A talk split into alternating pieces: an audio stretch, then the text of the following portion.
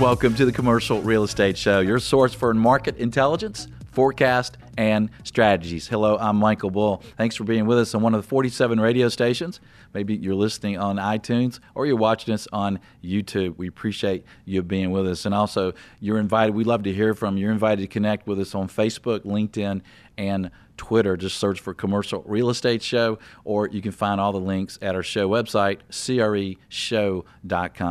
Today we're going to talk about retail and retail real estate. We're going to talk about retail property sales and cap rates, uh, where we are, what we expect to see moving forward. We're also talk about REIT performance and retail REIT performance, where we are there, and what do we expect moving forward for performance. Then also we'll look at retail performance, how are the retailers actually doing, and include some strategies to help them perform better. please welcome my first guest, Kevin Imboden. He's Director of Research with Real Capital Analytics.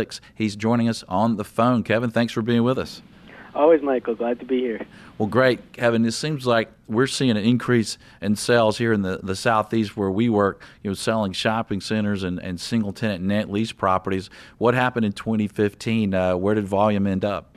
Well, as a whole, we're looking at the best retail investment year of all time. Wow. And I think that might surprise people because everyone thinks that 2007 was the peak, but we're looking at close to 82 billion of retail investment transacted in the U.S., and that's up from 76 in 2014. Now, year on year, in terms of the fourth quarter, it was a bit down, but what propelled 2015 ahead was the consistent amount of investment throughout the year, whereas in 2014 there was just a big fourth quarter.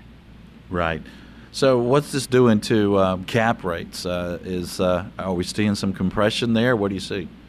Certainly, and I think I've probably sounded like a broken record the last couple times I've been on with the way cap rates have compressed, but there's just been that consistent slow compression across the spectrum. So for malls and other inner city type properties, barely over 6% nationwide, and strip centers are down to around a 7.2. So as a frame of reference, coming out of the recession, say 2010, we were up to over 8 in terms of strips and uh, close to 8 in terms of malls. So that's pretty big compression over the five year span, but it's been pretty gradual as it's happened little by little each year. And when you refer to strips, you're also including uh, grocery anchored shopping centers, right? That's correct. That does include the grocery anchored centers. Certainly, those trade at a bit more of a premium than your average strip center. So you're probably looking at another 300, 500 basis points lower on those. Okay. And you do a great job, and you guys do at RC Analytics of, of tracking investment sales and cap rates, and and also you know what might impact them. So you know we have some things going on. Let's talk about them and get your ideas on how that might impact values and cap rates moving forward. First of all, we're all expecting. Uh, interest rates to continue to climb. I, I, guess we really hope so, right? We hope the economy stays strong for, for everyone, especially commercial real estate. So, how will rising imp- interest rates uh, impact values? So, they may have that impact in terms of financing, certainly. If financing becomes more dear, then that will be a problem if people want to buy. I think we still have that gap in terms of cap rates and interest rates where there's that space where people can price that in and still get a good return.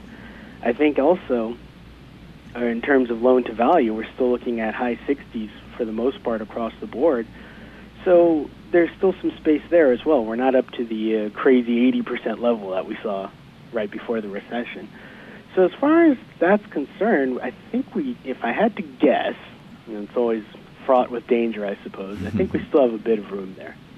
Well, I went back and, and listened to some of these shows from from many years back just to kind of see how you guys uh, they are doing and, and other analysts that we have on. And it's been amazingly accurate. So uh, give yourself some credit. I know you study this every day, and you're and you're being modest, but uh, uh, I've really seen some success here with your forecast. And another thing that's, that's recently happened that, uh, as as we were talking about earlier, hasn't really seemed to be in the news enough, and that's the FIRPTA uh, changes, which will really might open up the the floodgates floodgates more for foreign investors to invest in U.S. real estate, and that just happened, I guess, in December, right? Have you guys seen anything yet, and what do you expect there? Well, I think it's a little too early to see anything yet, just because we're only a couple weeks into this. But we were looking at, at the, I guess basically for the entire year of 2015, 16% of all investment in the U.S. was coming from foreign investors. And anecdotally, and we have a hard time to prove this, but it's something that we've long argued about internally, we figured that there's a lot of investors who would like to invest even more in the U.S., but they had to write that tax into what their expected return was. And these are the kind of large investors that have billions to invest. They are probably not going to be affected by the need for financing because these could be pension funds, these could be investment managers who would essentially be paying all cash for these properties. And they have a lot of interest in being here because emerging markets are not doing as well as they used to be. So this will give them another opportunity, another reason to bring more money to the U.S. So if some investors who do require financing are a little hesitant right now because of the increase in interest rates, well, these other investors can take their place. Right. So do you think that may increase uh, buyer demand and then maybe uh, keep cap rates from being as impacted from rising interest rates because you have that increased buyer demand? I think the potential is there. It mm-hmm. just remains to be seen which side ends up winning in this. So it's it's going to be a pretty good good blockbuster throughout 2016. So we got to get out the popcorn and watch. That's great. And we're talking to Kevin Imboden with RC Analytics about the retail investment market. So are there any change uh, in what uh, would be the hot markets for investment in the U.S.? Well, it's interesting you mentioned that because as we were compiling our totals for this year, we're going to have our annual reports coming out pretty soon for each property type. There were a few markets that really surprised me. I found that some of these markets in the Southwest that have been relatively quiet for the past few years have suddenly jumped up. Phoenix and Dallas both are up half a billion from year, last year to this year. Mm-hmm. And if that sounds impressive, well, Las Vegas, which no one wanted to touch for quite some time now, has doubled in volume. Wow. So we went from 700 million in total retail investment last year to one over 1.4 actually uh, for 2015. So some of these investors who have up till this point been staying in the primary markets, wanting to take the safe route still, now it's going into some of these secondary markets and maybe even some of these tertiary markets because we've seen some interesting sales there. And are they going there uh, searching for, for higher yields, or are the cap rates somewhat similar? Well, I think it's certainly yield chasing a bit because we've seen some compression in those markets now. Those yields were much higher in the past where we were looking at those high sixes, high sevens. And we still actually see some of those that are untouched in certain markets. So, coming from, I guess, a low total number of centers transacted, there are certain markets for strip centers that are still in the low eights as far as cap rates. We're talking Salt Lake City, Memphis and there are several markets that are still returning high sevens. So we're talking Orlando, Charlotte, Minneapolis, some of these larger secondary markets that probably haven't received too much investor interest yet, but probably will soon as investors are looking for those markets that still will give them a good return. And when you compare those cap rates in some of those cities to some of the other sectors you guys track, like industrial and office, uh, are you seeing that uh, these retail investors are generally getting a, a higher cap rate, a better return?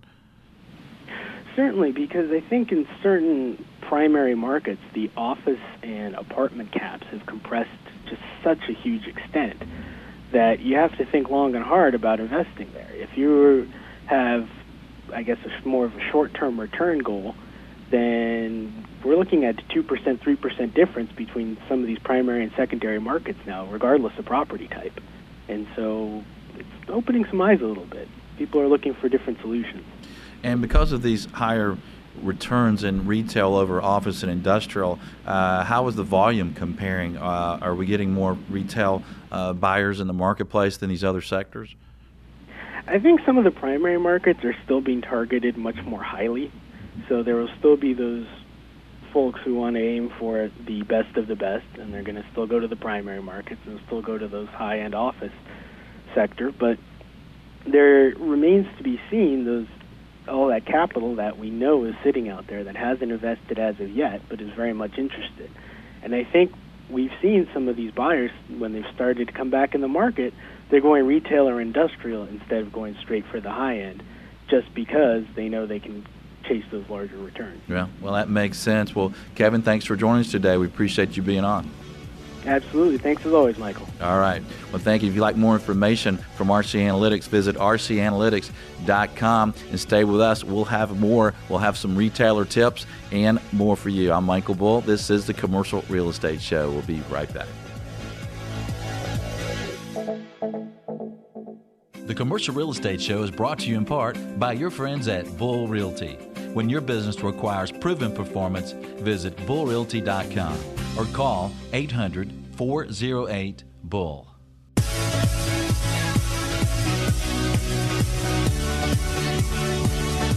Welcome back to the Commercial Real Estate Show. I'm Michael Bull. Today we're talking about retail and retail real estate.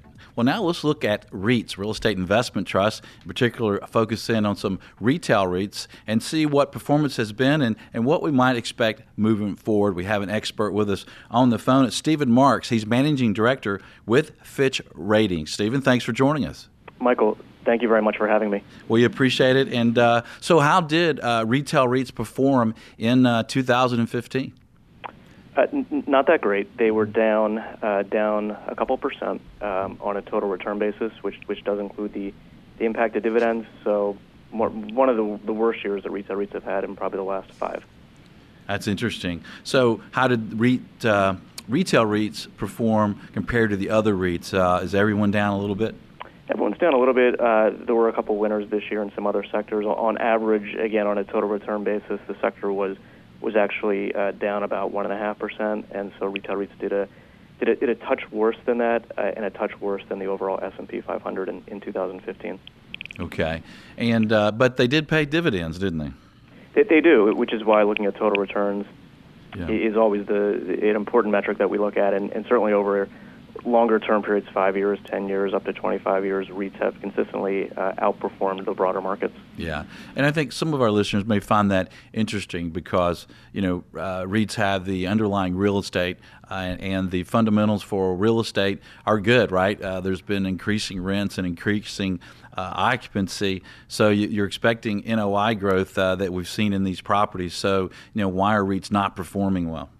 Well, it's really a couple reasons. One is that uh, the, the fear of interest rates, what that might do to do to common stocks, um, in in particular entities or, or vehicles that are yield yield plays. Uh, and just back on the total return uh, concept, about two thirds of REITs' total return over any long-standing period of time has been about two thirds.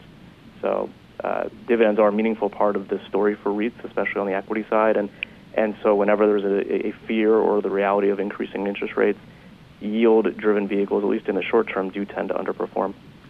Well, let's talk about that for a minute, Stephen. Give me some advice if I'm a retail investor. If is the outlook for commercial real estate property performance, in your opinion, look strong?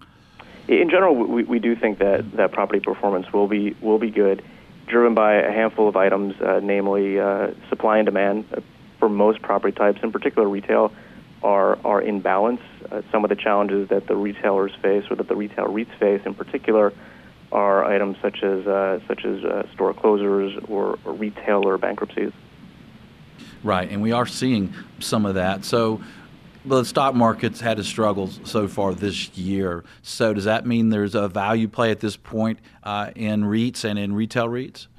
Well, as we think about it as, as credit folks, uh, you know, we're, we're probably one step removed from from from the equity, but in our view, that the retail REITs we think will will perform generally generally pretty well. Our outlook on retail REITs is is above average, although that view that we have is somewhat bifurcated by whether or not we're talking about mall REITs or strip center REITs.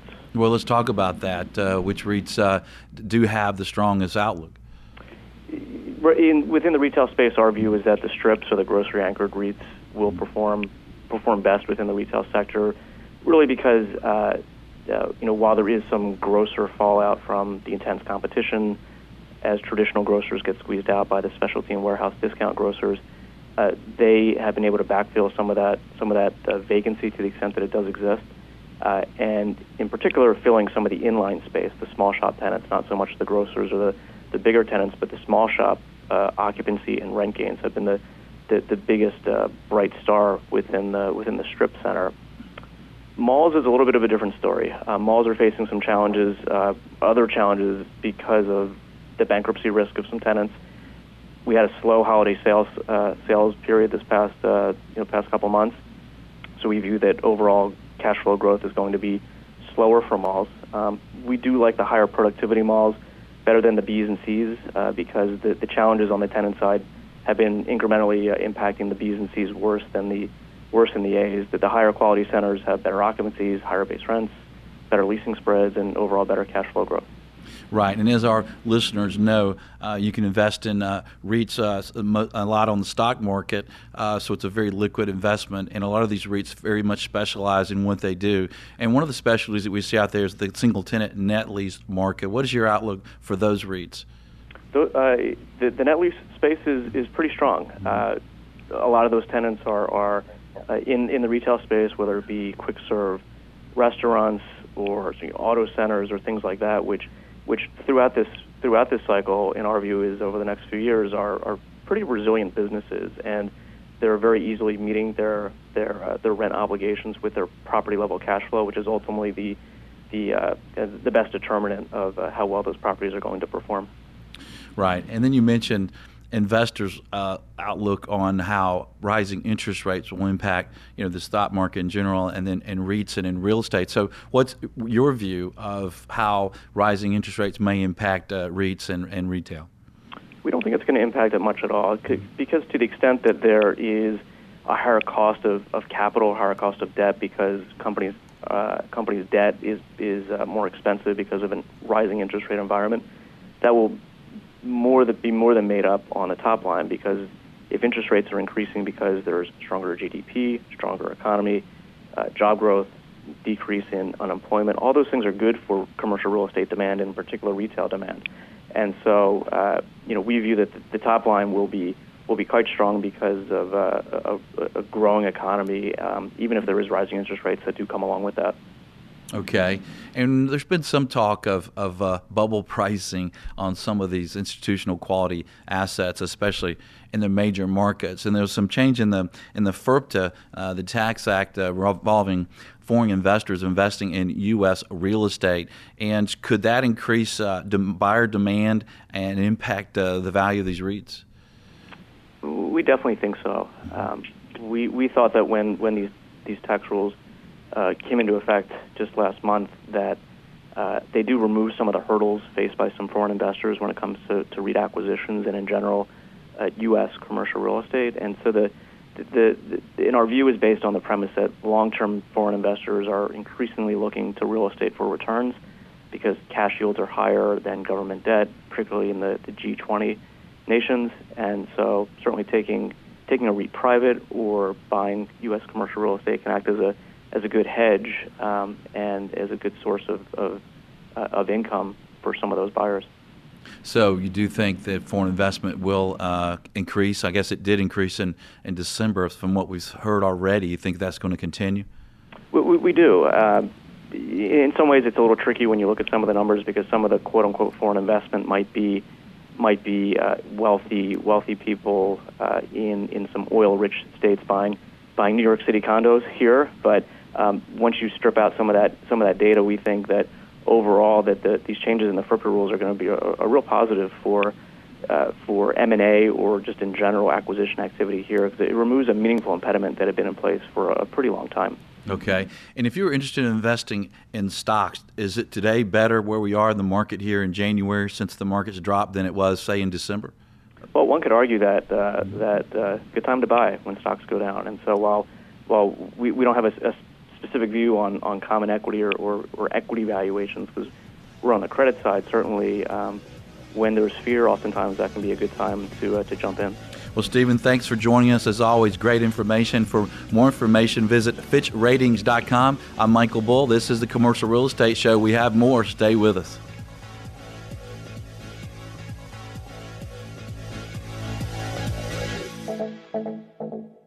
Xceligent, the resource professionals like CCIMs, CBRE, JLL, Colliers, and Bull Realty use for market intelligence. Commercial Search is the site to market and find available properties to buy, sell, or lease all over the country. Visit commercialsearch.com.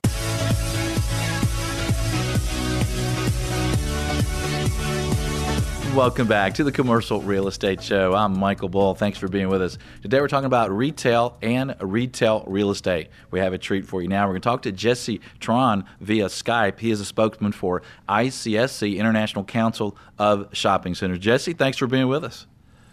Oh, thanks so much for having me. Always a pleasure to be on with you. Just we talked to you before the holiday season, and you had some ideas of what what might happen. Well, what really did happen? You know, the holiday season is obviously a very big time for retailers, right? How did they perform? Yeah, I think things are still shaking out a bit. Obviously, we did see the December numbers come in uh, from from the Commerce Department. That was advanced uh, remember. So there is the opportunity for those numbers to be revised. Um, and we saw some bifurcation really in retail. There, were, there was some split. There were some uh, areas of, of certainly considerable strength, and there were some areas that, that were probably weakened a little bit by some of the other uh, larger factors uh, that, that played in that you know maybe were not anticipated, like like weather, for instance. Yeah. Well, who were some of the winners? Some of the retailers, or or some of the product types? Yeah, I mean, I think that you saw considerable strength again in the home furnishings category um, and, and, the home supplies category. A lot of people um, are taking up that DIY mantle and, and really going out there and improving their homes. They're seeing more value in their home prices, uh, which makes them feel like they can put more money back in and reinvest in those homes when they see those those higher home values that you know we didn't see five, six, seven years ago. Now we're really seeing some value there. So those retailers are really benefiting uh, from that trend and people wanting to you know extend the value um, definitely of their home. Another uh, big one, which, which you know shouldn't come as too much of a, so- a shock during this time of year, the sporting good. Um, and toy uh, category. Again, we don't have the breakout yet. That's all one category right now for the advanced numbers. Um, but that uh, sector did very, very well, and it, and it was really led by toys. Um, and obviously, during the holidays, toys do you know incredibly well. Um, so while we maybe didn't see the numbers that we would ultimately love to see, the the really high numbers, I still think that it was a, a pretty solid holiday season. And I think one thing to really note is that we saw a considerable uptick in the amount gift cards uh, th- this year. 20% of consumers' expenditures was in the form of gift cards. And why is that important? Because actually, most retailers don't redeem that value, don't report that value until the consumer actually comes in and redeems it. And most consumers are redeeming those gift cards in January, but also in February. 43% of people said they're going to redeem their gift cards in February or later. So those numbers, those sales numbers for gift cards don't even get recognized in the in the traditional November December holiday period. So that's a big chunk of change that's still sitting out there technically on the sidelines of retailers' books uh, that they 20. have not accounted for. 20%. 20% of, wow. of holiday spending wow. of holiday gift spending, 20% was in the form of a gift card. So you think about it, if somebody uh, bought you a $100 gift card, the retailer doesn't actually realize that gain on their books from an accounting practice and what gets reported in the numbers until you go into the store and actually buy $100 worth of product. Um, or say you only buy 50, they only account for 50, and they have up to a year before they actually go um, and have to report that. So, so that's actually something. There, there is some underlying strength that has yet to be considered or reported, and it's actually a trend that we've noticed over the past several uh, holiday seasons. And it's actually why you're seeing January and February rise in terms of the share of the total calendar. In terms of uh, they're still lower volume months compared to November and December, but the share they're gaining share uh, you know, because of those gift card expenditures. Well, you can see how that could really skew the numbers, and uh, I think it's always interesting when somebody gives me a gift card. So you're telling me where I have to shop. Okay, thanks a lot. you know, uh, but also I guess gift cards are a great profit area for these retailers, right? I guess some of the times uh, they're they're not totally redeemed, right? Yeah, I mean, it, it certainly is a win for retailers, mm-hmm. um, and I would say even more so than the the better thing for retailers about gift cards. Uh, you know, not not the the part where they where the consumer doesn't actually redeem it. It's where they come into the store and spend more than the value of the gift card, and that happens more often than not. You know, you get a fifty dollar gift card. Well, the item you really want is seventy five dollars, but now you're more willing to buy it because you only have to spend 25 out of your own pocket and you're getting the $75 value um, so that is actually what you see quite a bit of and for retailers that's an absolute boon because that's an incremental sale that they're getting that they wouldn't have gotten uh, necessarily before so it makes right. a lot of sense for them and it's good for the consumer and i think that what you're really seeing my theory on this the reason that there's this uptick in gift cards, and it helps when we're in better. I want to hear. I want to hear more about this. We got to take a short break. We'll be right back with Jesse Tron with ICSC. This is the Commercial Real Estate Show. Are you in accounting, banking, or technology? Advertising on this show is an incredible way to reach U.S. commercial real estate participants. Visit CREshow.com or call 888 612 SHOW.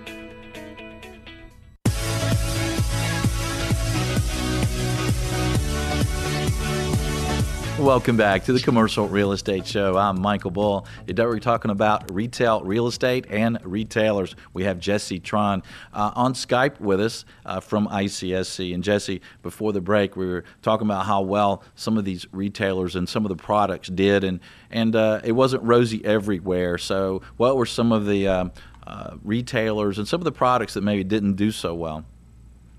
Sure. I, you know, I think electronics were a bit off. Uh, we were a bit surprised by the fact that uh, in, in, what we were looking at, the, the smartphone category um, didn't do quite, didn't really do as well as we were you know anticipating. Um, you know, I think wearables and some of the other electronics, the the TVs and um, and actually tablets and things like that did pretty well, um, or or a little bit better. But but electronics was a bit off, and I think another category was seasonal apparel.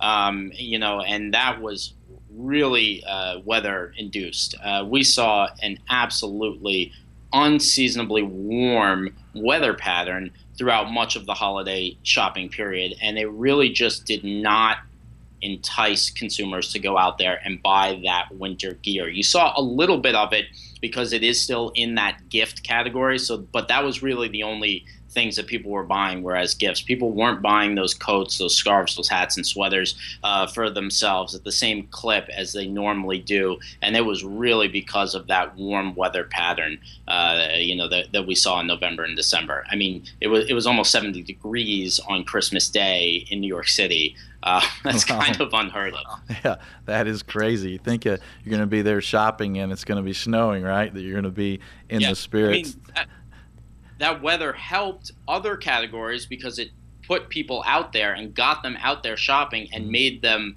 able to go out and shop. You know, so it was a very accessible weather pattern, but it didn't do much for that seasonal apparel. Um, that that was definitely in, adversely impacted by by that warm weather. Right, and as you can't talk about retail and retail real estate without talking about online sales. It's really growing, and a lot of retailers have figured that out. That uh, you know they're doing a mix of online, omni-channel marketing. So, how did online sales do this holiday season?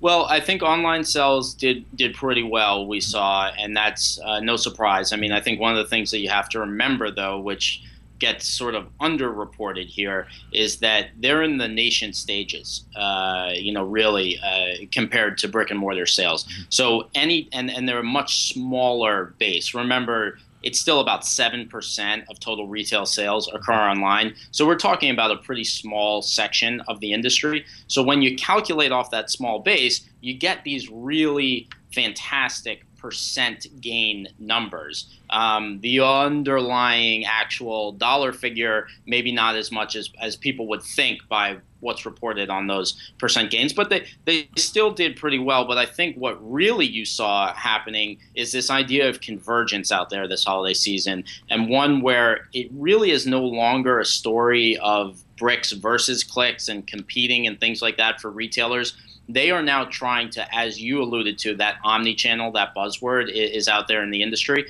but they're really trying to make it a bricks and click strategy and marry the two because we really are seeing a fundamental shift in how the consumer shops. Uh, and they're really using both. And actually, what they're doing quite a bit of is they're using those digital channels to heavily inform how they go to the store and make their actual purchase. So the smart retailers are understanding that and they're finding the right mix and the strategy and knowing that, yep, they're going to gain some share of sales online, but they're also, through better digital channels, going to drive more traffic and more purchases in store. You know, for instance, 32%, so nearly a third of consumers this holiday season, said they participated in click and collect shopping that I think is really something that you're going to see continue to grow. And some retailers were prepared for it. Not all of them were fully prepared for really the the uh, influx that they that we saw in that click and collect shopping uh, method. And that's of course where you buy online and go pick up in the store. And why is that great for retailers? Seventy six percent of those people said they bought something else once they went to pick up their original purchase. So that's a great way to gain incremental sales. You know, the, the thing about online is its ease and convenience, but you don't get any of those incremental sales, those those upsell kind of moments. It's a very one to one kind of sales scenario. So driving people to come into your store, um, either to pick up or return exchange, all those things uh, is really a boon to, to retailers. So I think that's what you're really seeing from the digital side is is just how much digital is enhancing and influencing uh, the total sales picture and the in-store sales picture.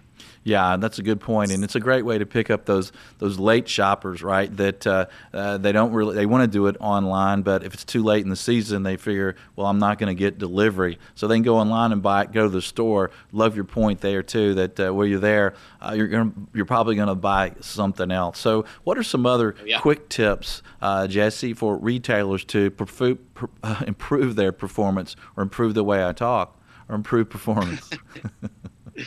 Yeah, I, well, I, I think that that's the big one, right? We, we mm-hmm. talked about the, the major elephant in the room is, mm-hmm. is perfecting the omni-channel process, and I think we still have a ways to go. And I think retailers are going to continue to to really weigh in and do that. And you're seeing uh, it across the board, for instance, with retailers that started out as online only retailers opening up stores so they can get uh, more of a piece of this omni-channel world. And retailers that started as traditional brick and mortar are figuring out ways to enhance their digital plays to, to drive people back to their stores. So i think that's really going to be a continued uh, you know uh, area of focus within the industry because we are seeing a shift in consumer uh, habits and where they're really influenced by this digital channel and then go buy actually in physical stores. The good other point. thing that good, I think good uh, point, and we're going to take a short break. When we get back, we're going to ask Jesse about tenants that are hot, who's expanding, who's closing. You will find out next. I'm Michael Bull. This is the Commercial Real Estate Show. Stay with us. We have a lot more headed your way.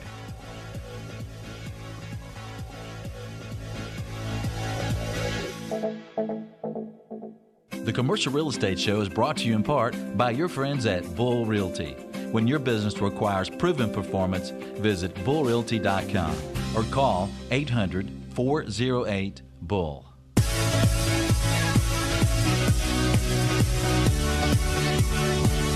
Welcome back. I'm Michael Bull, and this is the Commercial Real Estate Show. We're talking about retail and retail real estate. We have Jesse Tron with us on Skype, and and Jesse, there's been some trouble with closings. I guess that's just normal as the as the market change, like we were just talking about. Uh, a lot of retailers are doing more online sales and, and em- employing there uh, and closing some stores. You know, Macy's is planning to close 36 stores, uh, J.C. Penney seven. We're hearing Walmart's going to close 269 stores, uh, Gap 175. Uh, what's going on? What do you see there? Sure, yeah, and and I think the important thing to note is that I, I, don't think this is necessarily a direct correlation with online. I mean, as we talked about, um, you know, I, I, just that I don't see. What I do see is that, as you brought up, this is par for the course during the first quarter of the year. This is when people prune their store count.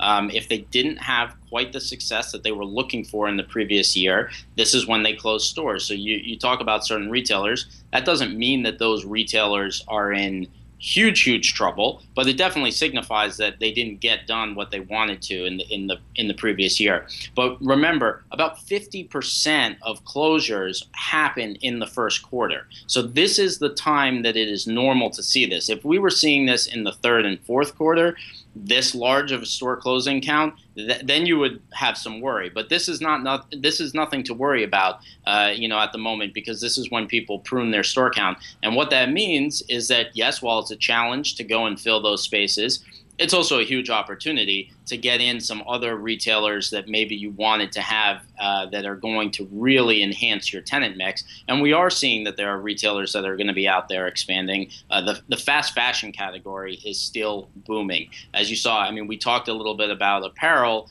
being uh, in a bit of a concern, but but there is some deflation there from a price standpoint, and so fast fashion um, is doing very very well, selling at the lower price point, and I think they're expanding. So the H and M's, the Zara's, the Uniqlo's, the Top Shops, and now the Primarks actually entering the fray. They're going to be snapping up space, and they take large amounts of space typically as well. And somebody like Primark, look at them, them as an example. They actually don't even sell online. So their whole methodology is to gain market share through increased store count. So I, I think I'd look for them to potentially be a player in snapping up some of the space. And then there are other uh, types of tenants that are going to come in and, and take uh, a share of that space. So it's it's definitely it's a challenge, um, but like I said, it's also an opportunity, and it is not the warning bells that I think we want to make out at this time of year. Again, I, if I was seeing this in the third and fourth quarter, shaking I'd be your boots, yeah, significantly more concerned.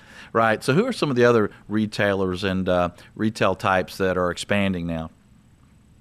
Yeah, I mean, we talked about that fast fashion category. I think you're actually seeing some expansion in some of the non traditional categories as well when you talk about shopping centers, you're seeing an increase in, in healthcare tenants. Uh, you know, in those shopping centers, you're seeing increases in uh, the food categories, in the dining and the entertainment categories, and as well as things like um, health clubs, gyms, uh, fitness centers. The, all those kinds of things are actually taking significant amounts of space, which is really, really interesting. It's not something we would have seen 15 or so years ago um, that all of these different types of tenants in one mix and actually working incredibly well together uh, from a from a shopping center standpoint or a mall standpoint. So I think it's really kind of exciting times in terms of just how eclectic mm-hmm. some of these tenant mixes are.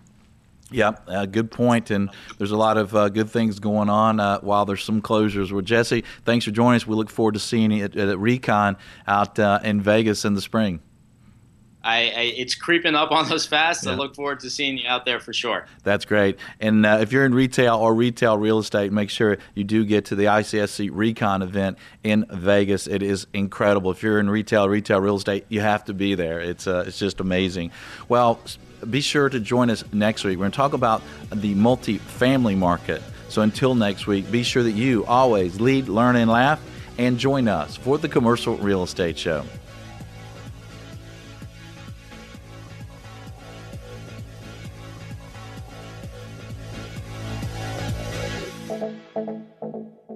The Commercial Real Estate Show is brought to you by Bull Realty Commercial Advisors, a great place to do business. Visit bullrealty.com. Xceligent, the resource professionals use for commercial real estate information. Visit xceligent.com. That's X C E L I G E N T. Commercial Search, the source to market and source available properties for sale or lease. Visit commercialsearch.com. For more information on these great companies or for additional videos, podcasts, or articles, visit creshow.com.